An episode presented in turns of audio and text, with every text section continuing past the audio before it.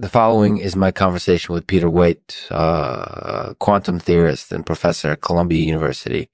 We discussed the many worlds interpretation of quantum mechanics and the ways it can be applied to understanding the behaviors of particles in physical systems. So without further ado, let's begin. This episode is brought to you in partnership with Remedy Stertorousness. For decades, Remedy has been developing some of the most effective treatments for uh, auric aneurysm. Find out more at remedystertorousness.com. Thank you for listening.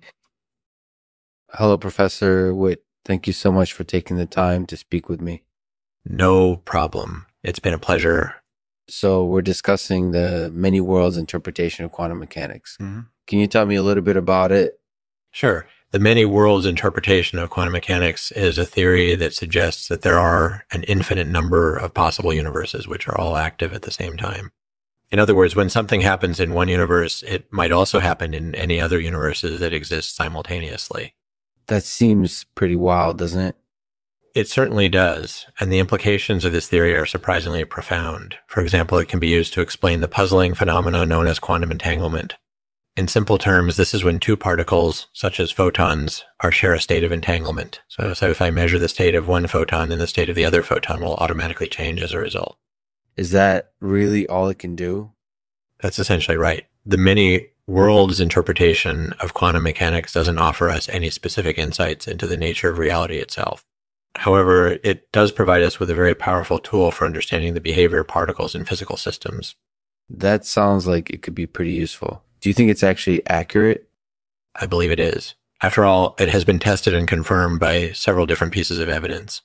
That's definitely interesting. So, what does this mean for our everyday lives? Well, for one thing, it casts doubt on the notion that reality is ultimately delimited by our own limited awareness. In other words, it suggests that there might be more to reality than we ordinarily assume. That seems like a pretty big statement. Can you justify it in more detail?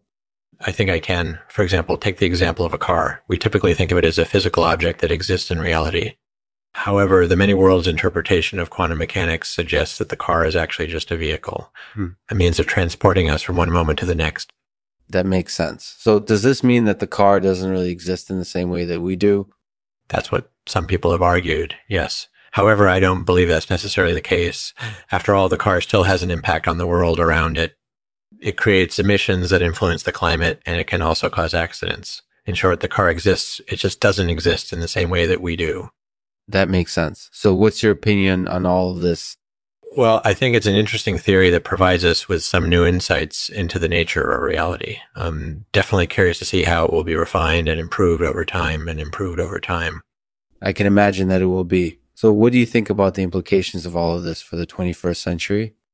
Well, I think it has the potential to cause a lot of havoc. For example, it could help us to understand better the vulnerabilities of machines and networks and the ways that they can be exploited mm-hmm. And the ways that they can be exploited. That sounds like it could be pretty dangerous. Do you think anybody is currently taking this theory seriously enough? I do. After all, it's been verified by several different pieces of evidence. However, I think there is still a lot of room for development and refinement and refinement. That sounds like it might be a very interesting field of study. So I'll definitely be keeping an eye on it. Thank you so much for speaking with me. No problem. It's been a pleasure. Thanks for listening to the Lexman Artificial Podcast. As always, we end the podcast with a poem.